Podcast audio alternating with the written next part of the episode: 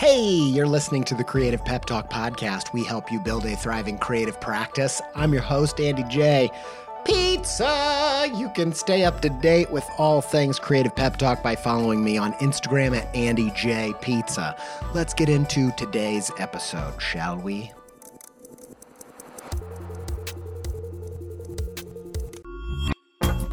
So, we got our first Factor meals, and I am pumped to tell you about them. First off, we absolutely loved them. Delicious.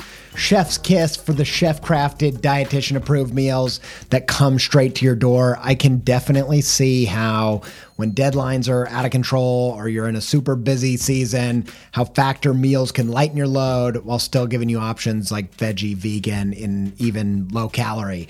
Get as much or as little as you need by choosing 6 to 18 meals per week. Plus, you can even pause or reschedule your deliveries at any time. No prep, no mess meals. Factor meals are 100% ready to heat and eat, so there's no prepping, cooking, or cleanup. Head to factormeals.com slash peptalk50 and use code peptalk50 to get 50% off. That's code peptalk50 at factormeals.com slash peptalk50 to get 50% off.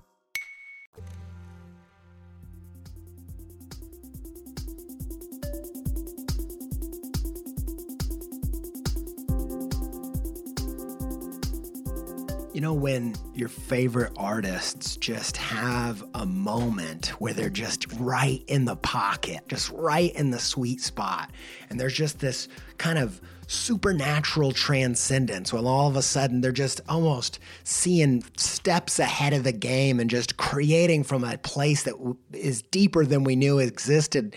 And you see those people and you're like, oh, man, I want that. Don't you want that? We all want that. That's why you're listening to this podcast right now.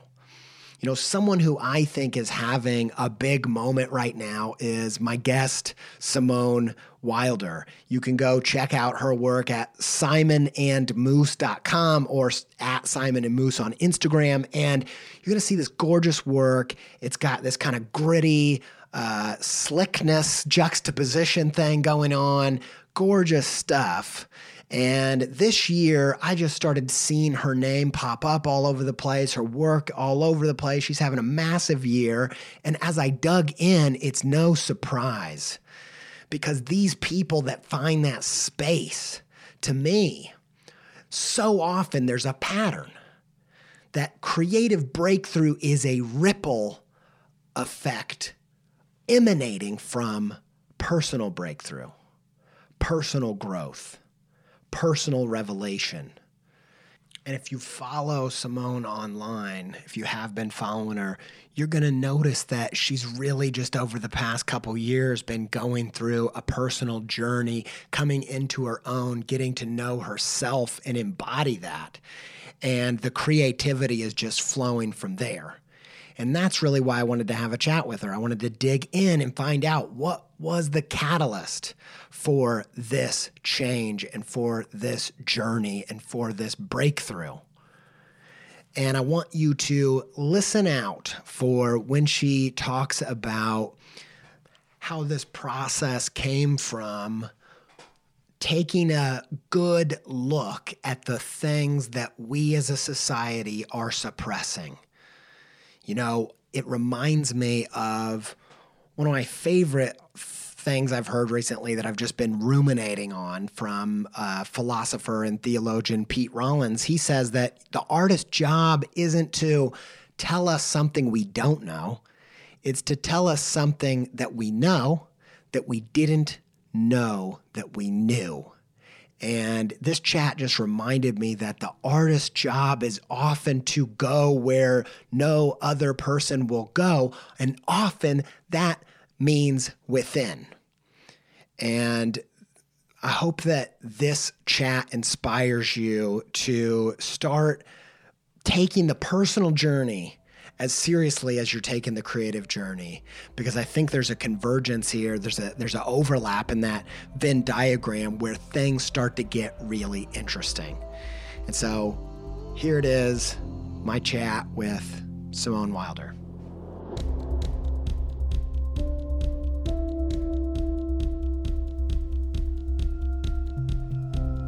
thanks for doing this. I really appreciate it. I'm super pumped to uh, talk to you. There's not a ton about you online, so that's part of the reason I wanted to ch- chat. yeah, I'm a mystery. Yeah, but thanks for doing. it. I really appreciate it. You know, one of the things as I was kind of diving into your work and all the stuff that you have online, your designs and and your Instagram and everything, one thing that stood out to me was there's a post. I think it's about a year ago where you said that change wasn't really your thing. And that kind of shocked me because the probably the biggest reason why I wanted to have you on the show was that from the outside it looks like you've been on a big journey of self-discovery over the past couple years. And for me, I'm really curious about how the creative journey and the the personal journey of the creative person are often really tangled and it seems like you've been having creative breakthroughs right alongside personal breakthroughs. Does that feel true to you? Oh yeah, hundred percent. I think, um, I think I I don't like change. I don't love change just because I'm a human being and sure. we're creatures of habit. And so I think my mental health is uh, immediately affected by uh, like life change. But you're right. I have been going through at least the last few years kind of a self discovery moment and perhaps that's just because I'm in my you know mid to late 20s and that's just what you do but I feel like I'm learning a lot about myself, my community, my family and I I can't do anything I can't help it that it is affecting my art because that's just my art is who I am. Unfortunately, I'm not one of those people who can kind of compartmentalize my art from my life. Um, and it just influences you know everything. And so i think even if you look at my portfolio from like the last few years you can kind of see the work change as some of these big things are happening in my life. So like two years ago or i guess a year ago i started uh, getting serious about uh, my mental health and my physical health. And so you can definitely see that in my in my work. And and then you know this year as some of the civil rights issues have have you know moved to the forefront of of society, I think you can see that in my work, and that's kind of something that's been there, and I've um, messed with a little bit, but it's something that in my personal life I'm I'm coming to grips with, and so it's in my work as well. Yeah, yeah, I can see all that kind of shining through, and I think towards the end of our chat, I'd like to kind of talk about present day stuff and dig into some of what maybe sparked that. But before we jump there, since you are a mystery and there isn't a whole backstory online for you, I, the first question I have is what design did you consume that made you a designer? Like, what was the first design stuff where you're like, I want to do this, or this is changing who I am?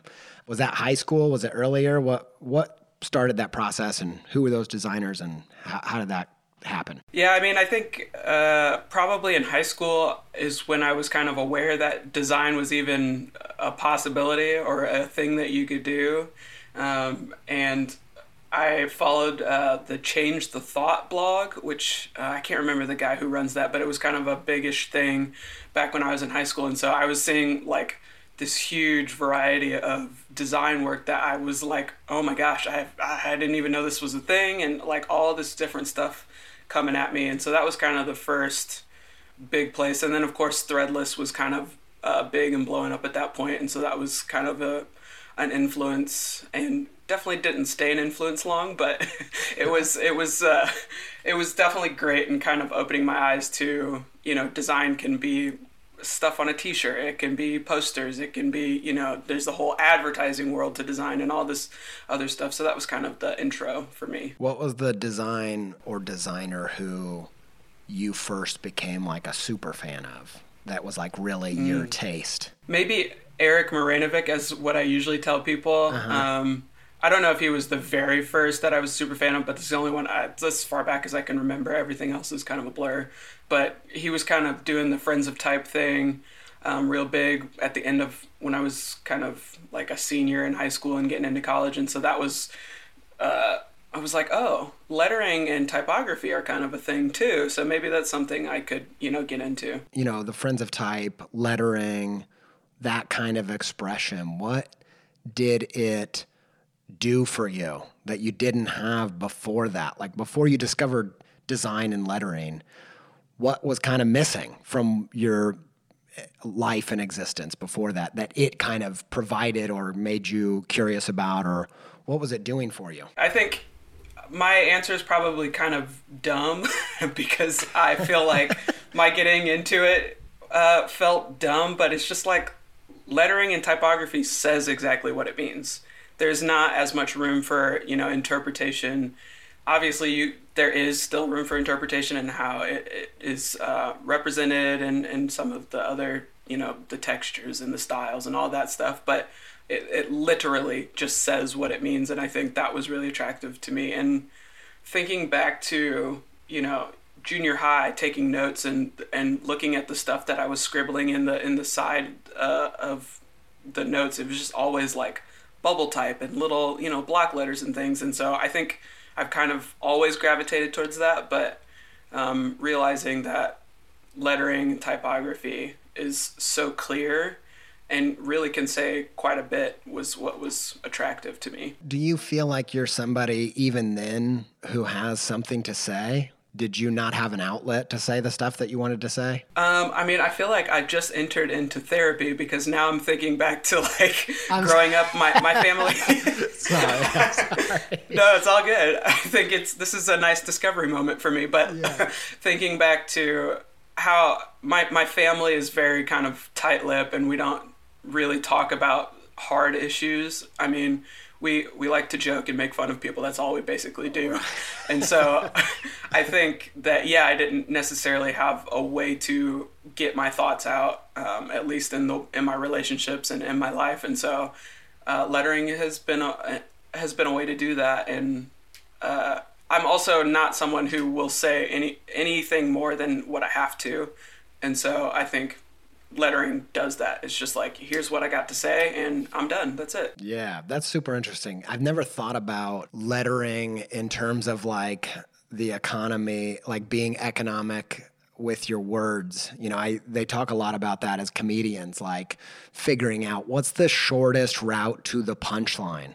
And lettering mm-hmm. is definitely an exercise in how can I tell you the most with the least amount of words in the most punchy way. Does that does that feel right to you? Yeah, definitely. And I think that that's more and I I guess I can't say that that's the way for every letterer, every um, designer, but I think maybe I'm lazy and I just like to have as few words as possible to work with so that I can, you know, get to the the art side of it more than anything. So, yeah. When you discovered design and lettering, did you feel like it, there was a connection to. I didn't know I could do what I was doing with bubble type as an adult. Oh, 100%. With something actually to say. Yeah, yeah 100%. I definitely didn't realize it was th- a thing. I think when I like very first was I sat down and said, "Okay, I'm going to letter something." I was in college and I was just kind of like, "I've seen people do this. Let me just give it a shot."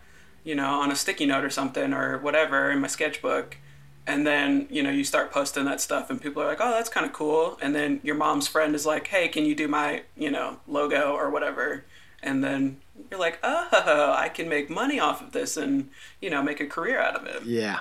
Did you feel like you had when you're looking at the of Type blog, people that aren't familiar with that, could you just explain what that was back in the day, in the heyday? What was this thing? Yeah, so I mean, I don't know the specific intention behind it, but I think it was basically for designers um, who, you know, were designers and kind of used this blog as an outlet to explore um, type and lettering. Uh, and so it was it kind of felt like a playground for these designers to explore things that they weren't able to in their careers. And it, eh, i mean they were you know doling out some really cool stuff. And some of it was in sketchbooks and some of it was you know designed in illustrator photoshop whatever.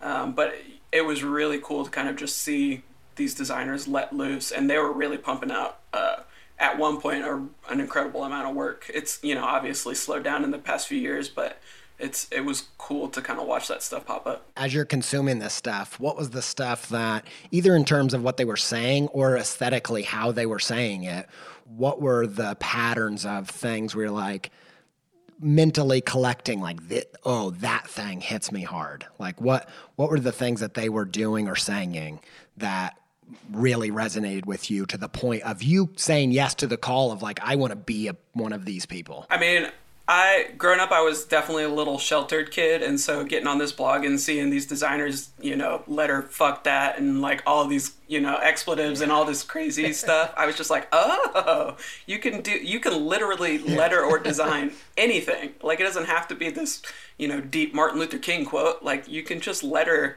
uh, any dumb phrase that comes to your mind, and so I think that was the stuff that really resonated with me. And then there were also times when you could tell that they were truly just exploring like weird forms and i think that was really interesting to kind of see that creative process happen. I mean it kind of goes back to what you were saying earlier.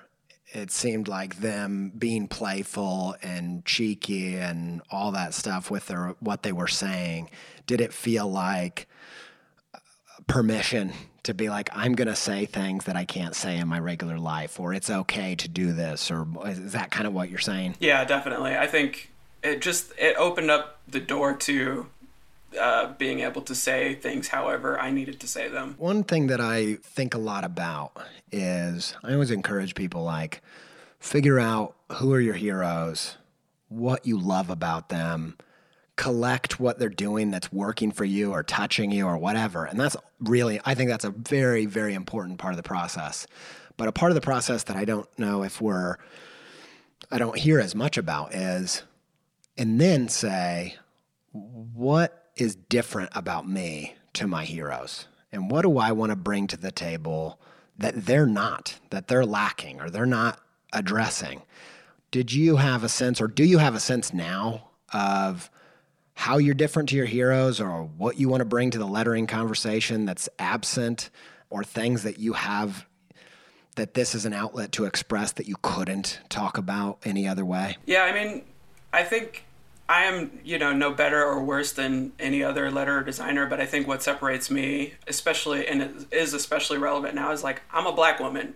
All these all these people I, you know, have looked up to and are following who are um, really great designers, and I'm not trying to like disparage that at all, but it's a bunch of white folks. Like that's who our community has kind of lifted up, and so that's kind of what, at least right now, has has separated me from from a lot of these people that I uh, really look up to, and I think that there's there's more to me. I think I have you know a specific style and all that stuff, but I think really what defines some of those visual things that you see are coming from the fact that I'm a black woman um, and some of those interests that I have that are kind of specific to my identity. The question I have next is I watched your YouTube video. I've heard I've heard of deep fried Oreos. I thought that was crazy.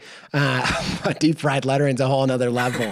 Could you tell us about what that is? Yeah, I think so. I mean, deep fried lettering is just this super like down and dirty way to add you know texture to your lettering. And i think that kind of came from you know me being in college and going to art school. And what they don't tell you uh, when you go to school is that uh, being an art major is super expensive. Uh, you get into a course and they're like yeah. oh so you're going to need all these supplies that are required for the class and they cost you know $500 and when you're in college uh, i you know you don't necessarily have that money. And so i think uh, that kind of came from me just saying, how can I not spend all of the money that's required and still get you know this amazing product uh, that they're they're looking for, or not amazing because you're in college, but you know what I'm saying. And so I think uh, kind of a phrase that I've grown up with and and still kind of keep in the back of my head when I'm creating work is do what you can with what you have. And so I'm you know deep frying lettering is just literally taking you know trash and and tracing paper and crumpled up things to to make something that is uh, unique and great. Because you don't you know everybody says this but it's true. You don't need amazing tools to make amazing work. So that's i think yeah. you know part of my ethos is to you know make incredible work with exactly what i have and it doesn't need to be you know this $10000 setup. I know that as a visual thing we're talking about we're in an audio medium but you know, I actually feel like verbalizing visual stuff is like powerful for kind of sparking creative creative things and inspiration. I wondered if you could just specifically run through what it looks like for you to make a piece like this.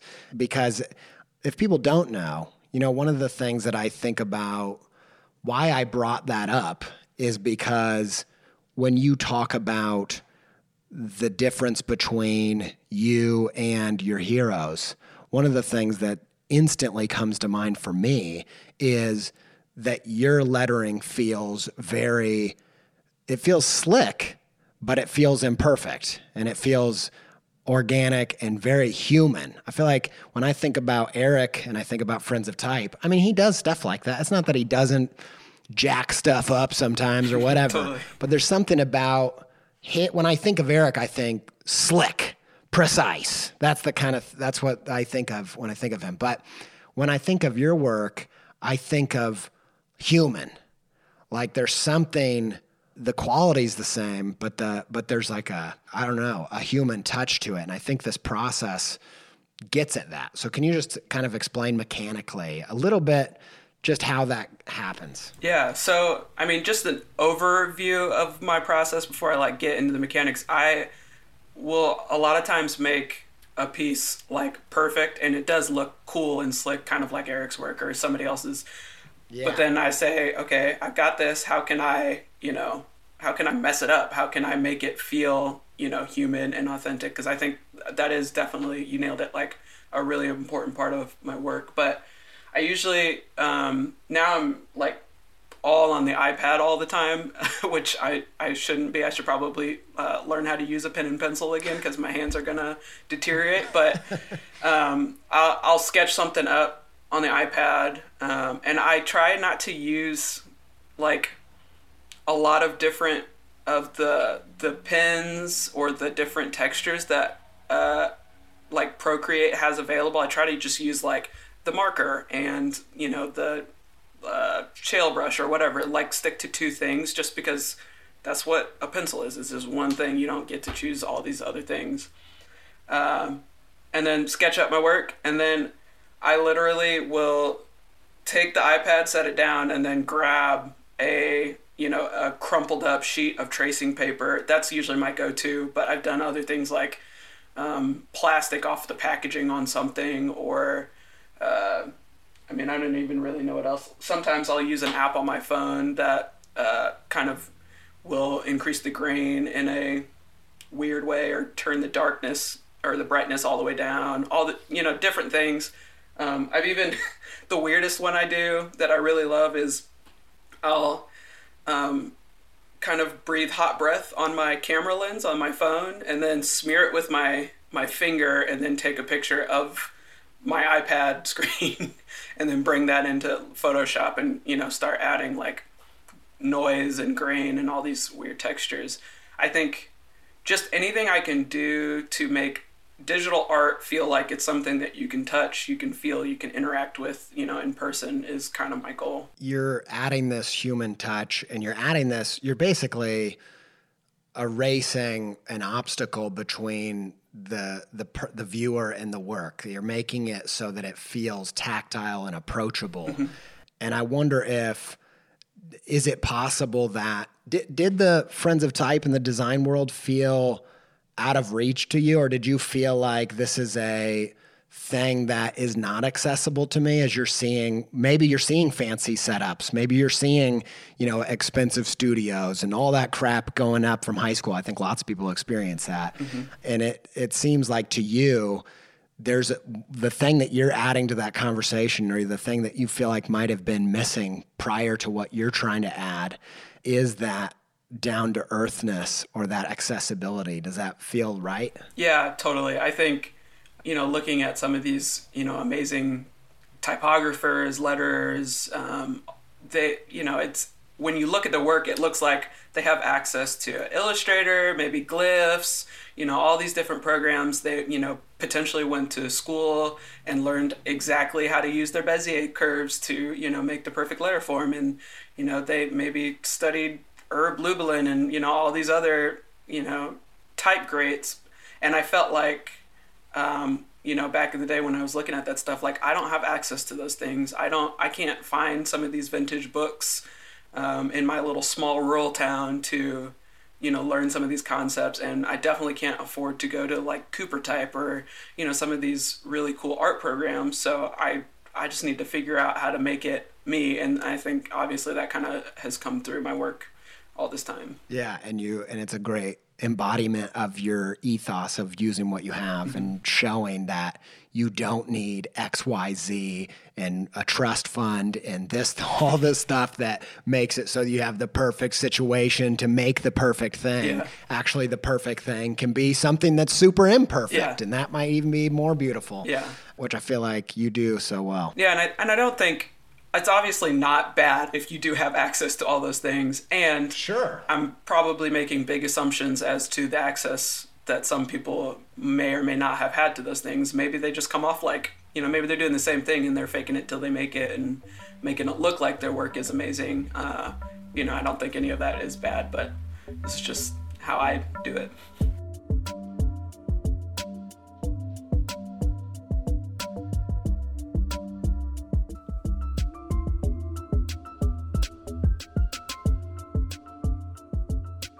Let's talk about now because, like I kind of foreshadowed at the start, I feel like it seems like the past couple years have been pretty pivotal for you.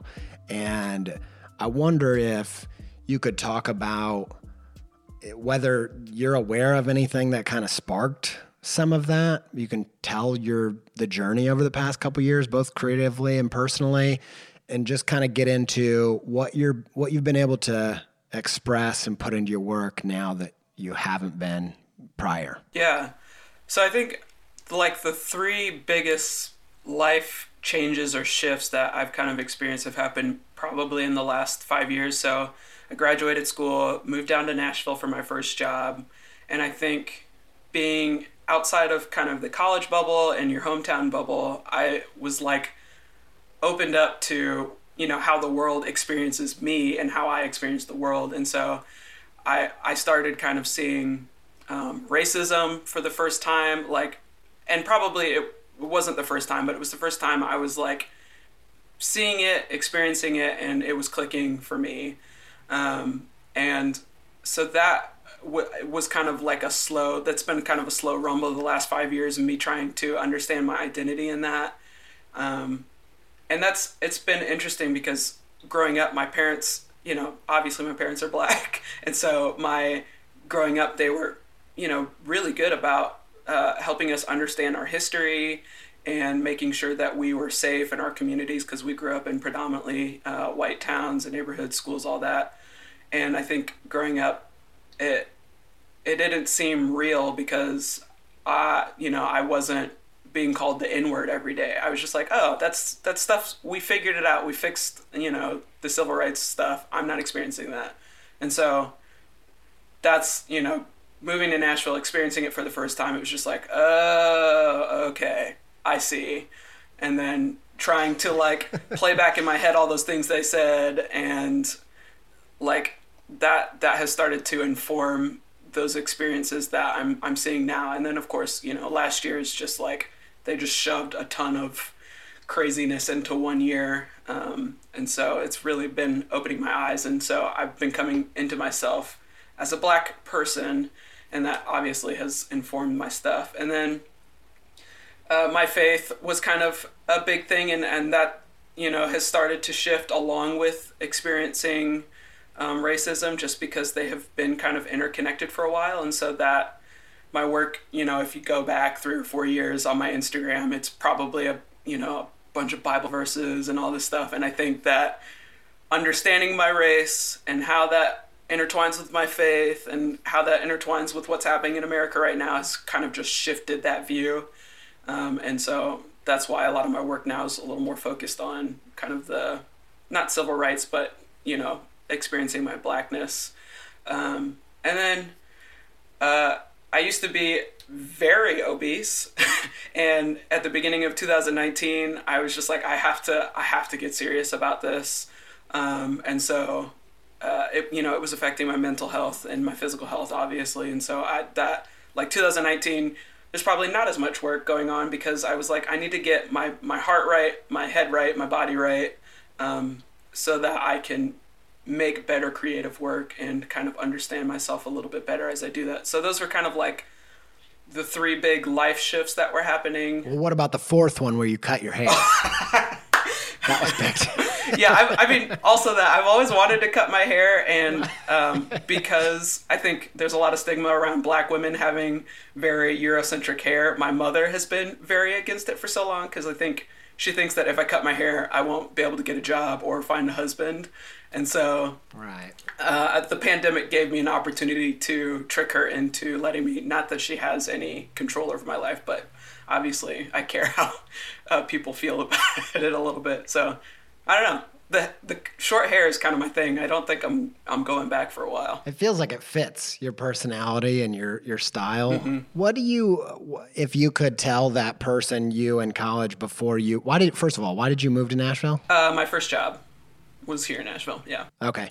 And you kind of it kind of feels like this big stepping out of ordinary world into extraordinary world into the the real world as being your own person that kind of signifies that and i wonder if the thing that you have got from these past couple years how could you tip yourself off to some of this if you could tell yourself back in college like one or two things of like here's where you're getting it wrong or here's something that's going to spark personal and creative growth for you or here's a place where you're maybe you know ignorant or have a blind spot or something like that. What what would you say? I think i mean i definitely wouldn't want for like anything to have been different. I think everything has happened as it's supposed to but i think i would tell myself to uh, trust myself a little bit more and to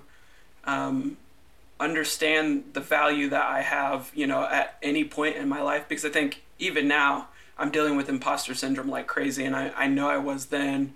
Um, so just understanding like one, you're not you're not a, you're not perfect, but you are good enough and what you're doing is like you're on the right path, you're on the right track and and you can't let, you know, um, comparing yourself to your heroes uh, hold you back from you know, creating the work that is right for this moment.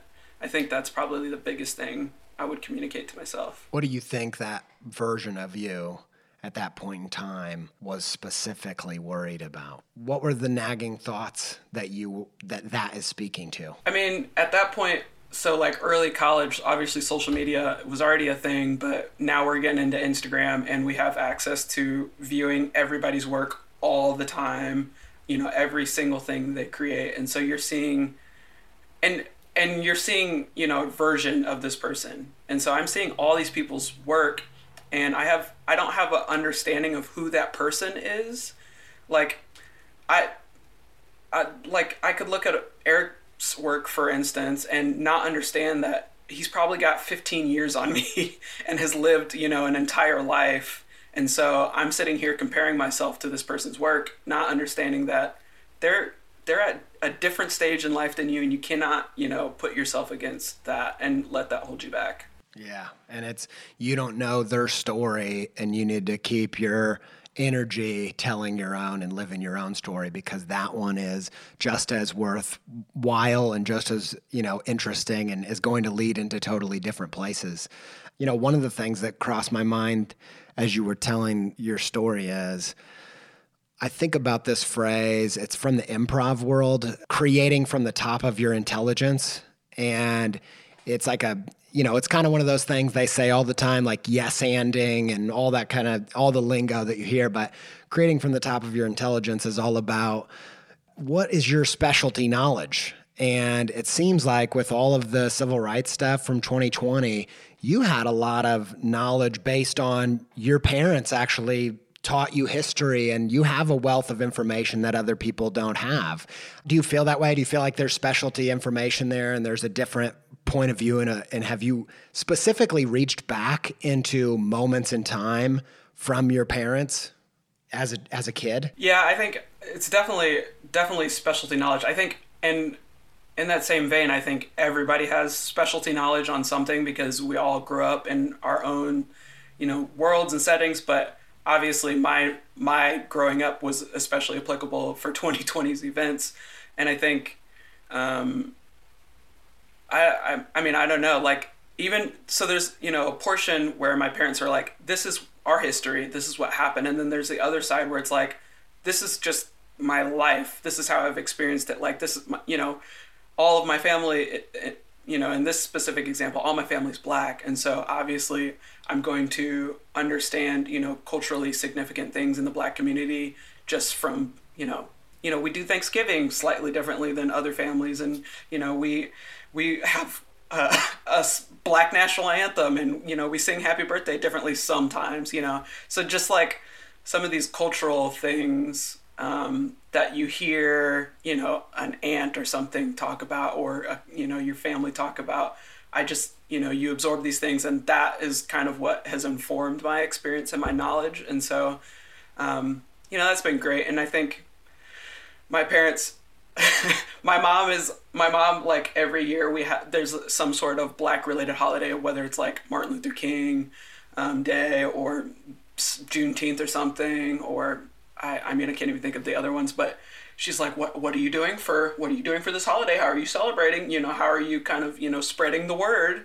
Uh, so i feel like I finally like I finally have a way to do that with my lettering and you know my small platform on social media I can you know uh, you know, letter a quote or something or something that feels relevant to those things. And so it's nice to her ask those things now and I can be like, well, look, I made this thing and all these people saw it and all these people engaged with it and we're having a deep conversation. So, ha. Do you have memories from childhood where you feel like this happened to me, but it wouldn't, it didn't happen to any of my contemporaries or my peers or, or my heroes? Like, or something maybe even that your parents pulled you aside and said, "Hey, we're going to tell you about this thing," or is there anything that comes to mind? Any specific, any little tiny memory that stands out in your mind? Um, I don't know if there's like events that I would have been to or gone to that were really specifically black, but I know that I had, you know, a circle of friends growing up and they were all white and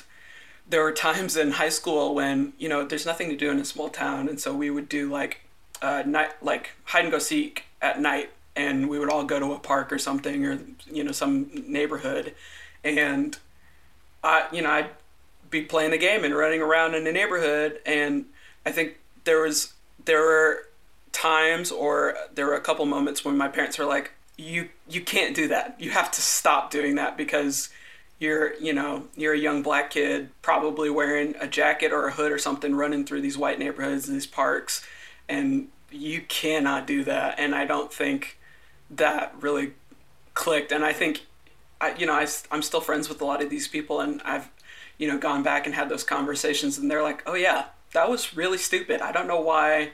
I mean obviously none of us realized it but we should not have done that and i think those are kind of some things that not every kid in america is experiencing right now but that's something that happened stuff like little things like that happened often for me. Like there's a lot of like micro actions that you do that you don't think about that like I have to think about every time. Like I you know walk into a gas station I need to make sure my hands are outside of my pockets and I'm not you know waiting too long in a certain spot and looking suspicious and all this stuff. So I think those are some things that I like occupy so much of my brain power that I don't think everybody has to think about. Thanks for sharing that because I feel like that specific particular story illustrates a such a powerful and kind of emotional point of view of you know people think just like what you said like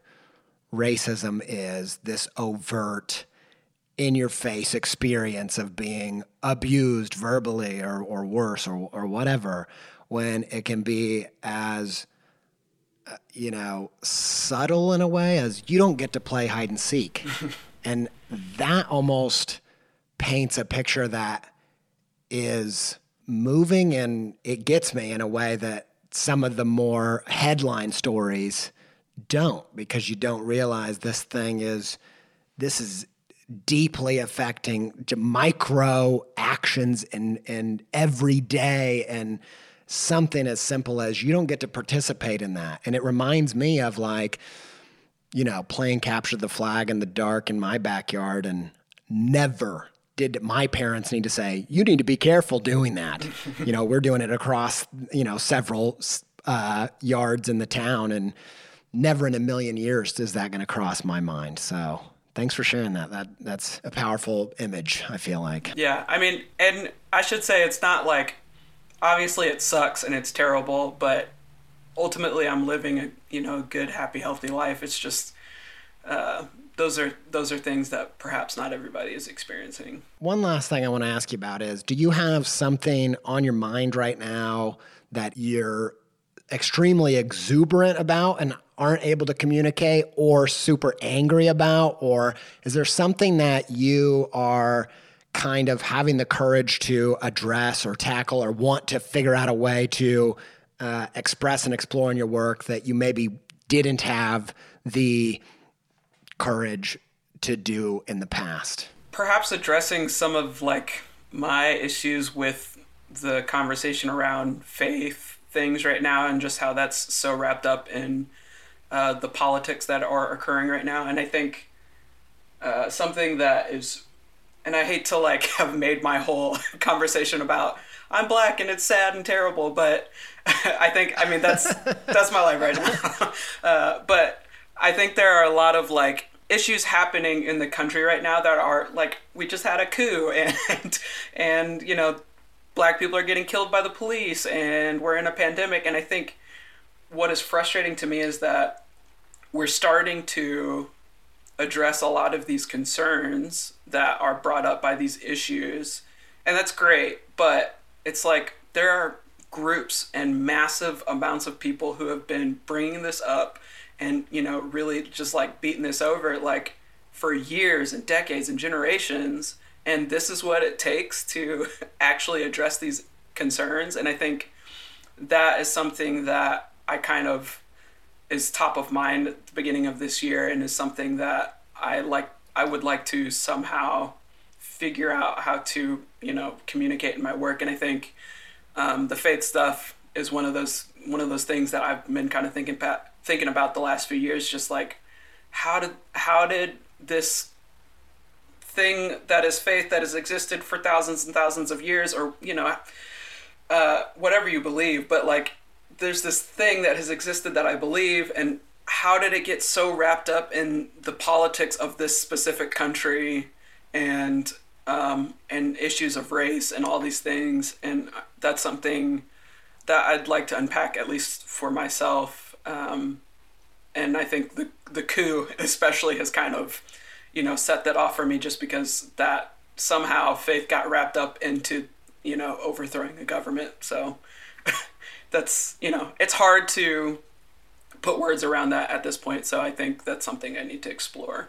Uh, because it's so hard to put words around it. What's the feeling that you have? What's the feeling as you're viewing?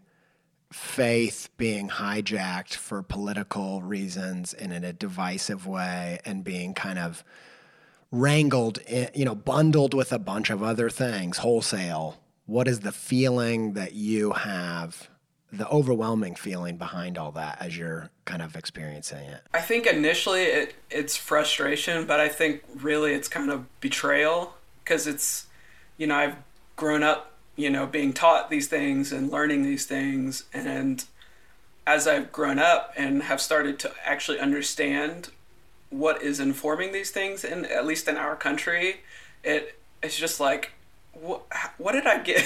you know, what did you guys bring me into, and what is what is this thing? And I think you know the core of the belief is still there, but there's so much like terrible stuff associated with it, and it's like I just don't understand where it came from. So I think there's a sense of betrayal for sure, and I think I need to wrap my mind around that a little bit more. I, I totally get you. I mean, my experience is different, but when it comes to the faith stuff, that I have a very similar experience. You know, I grew up in Indiana in the Bible Belt, and mm-hmm. you know, all of the there's so many people in my life who, you know, just beat this stuff over my head. And if you and and and at some point I took them seriously and I started looking into these books and I'm like This is all about love. It's all about uh, inclusion and how do we look to the other? How do we look to the person that everyone sees as not us and in, extend faith and, and love and kindness and joy and that stuff to those people? And I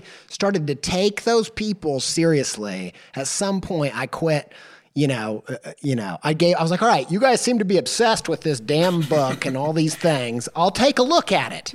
And I started diving in and seeing that. That's what I saw. And then to watch those same people live out opposing values to that, there's definitely a thing that happened in me where I'm like, okay, well, where's the discrepancy? Where's the right. something is off? Yeah, it's like, are you are you guys reading the same thing I'm reading? uh, I mean, yeah, it's and that's a whole nother conversation. But I just, it's just like this is this thing that you guys are talking about, which is separate from what I have, you know, read and learned myself. It's just like they're two opposing ideas, and I don't want to be a part of whatever it has become and, and is informing like the events that you know are unfolding in in the past few weeks so. Yeah i feel you on that. Last thing i'm going to ask i already said that but i changed my mind. You saying that what you're seeing in the media is different from my experience or the things that have impacted me or or what my faith means to me or or what have you. And i wonder if these positive changes in your personal journeys or the or the breakthrough in your creativity what do you attribute that to in you? What were the things that you feel like this is the thing that created the domino effect do you feel like that? Do you feel like you look back 5 years ago and you're like I'm a different person like do you feel that way? Oh 100% 100% i feel like I mean, obviously at the core, I'm the same person, but I don't. I think if sure. like you know 2021 Cymone met 2015 Cymone, it would just be like, wow, wow. And I don't, and I don't. Obviously, I feel like this. I'm the most comfortable in my skin I think I've ever been, um, and I think really the you know the difference is just I understand myself more, and I think that there's um, I'm leaning. I, this is like such a cheesy phrase, but I'm leaning into kind of the truth of of what is happening not just in me, but like in the world. Like I feel like things are being uncovered, the the blinders are being taken off my eyes, and I think while when you learn more of the truth of what's happening, it can be more frustrating and more angering because you're you're seeing what's actually happening. But I think when you understand what there is, then that helps you have hope and and uh, for what can you know change out of these things and what can what can come out of these things. And I think the the dark stuff and all the all the crazy that's happening uh, fortunately is great for my creativity because it, it, you know the more frustrated i am i think the easier it is for me to kind of articulate what's happening. I don't know if that makes sense for everybody but for me i think i can articulate best when i'm frustrated. Yeah 100% you know growing up in the church i don't know if this was like this for you but I feel like there was a culture of suppressing, repressing the truth, looking at the problem, looking at the problem with yourself and the problem with the world and all the darkness, all of the stuff. And it sounds like you're saying, actually, a big part of the breakthrough was taking a damn good look at the darkness and being like, this is the this is the facts. This is where we are. This is coming to terms with the diagnosis. If you're gonna you know, find a cure. Um, well, I hope that you continue to find creative ways to share that truth because this it clearly has had a really life-giving effect on you and i'm glad to see you know it feels like everywhere i turn i, I see you and see your work and i'm really happy because i think that you in that there's something that lots and lots of people need. Thanks for doing this. I hope it was fun for you. And where can people find all your stuff? Basically, at Simon and Moose is kind of where you can find me across all the socials, um, and then that's that's also my website as well, simonandmoose.com. So if you uh, if you want to get sad and moody with me, you can you can come check those things out. And sometimes I do stupid shit too, and it's it's not all dark and terrible yeah. in my life. I promise everybody. that's hilarious. Well, thanks for doing this, Cymone. I really appreciate it. Yeah, thanks for having me.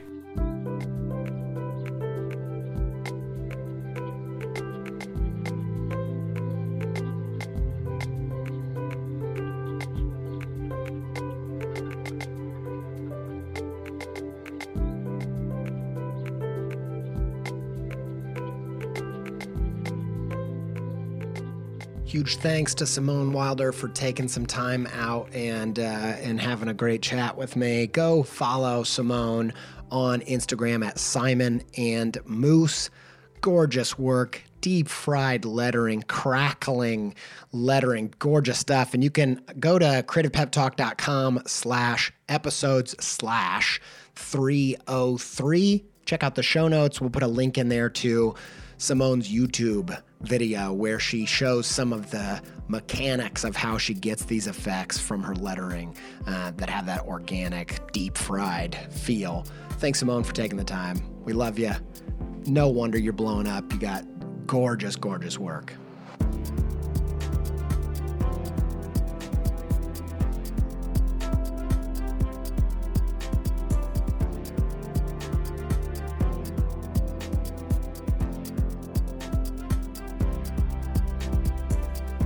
One of the ways uh, our incredible audience supports this show is by getting our merch. You can get our merch at creativepeptalk.etsy.com. And if you've ever got any of our posters or our creative career path handbook and you're like, man, this print is gorgeous and I need to print me some stuff like that. Most of the stuff we have in the shop is printed by Jakprints. And Jakprints is printed in the great state of Ohio. They do fantastic work. We love working with them. They are our print sponsor. Go check out jakprints.com for all of your printing needs. You won't be disappointed. Thanks to Yoni Wolf and the band Y for our theme music. Thanks to Alex Sugg for our soundtrack. Thanks to Jordan Aaron for editing this show so beautifully. Thanks to Ryan Appleton for management and, and content support. Thank you all for listening, and until we speak again, stay pepped up.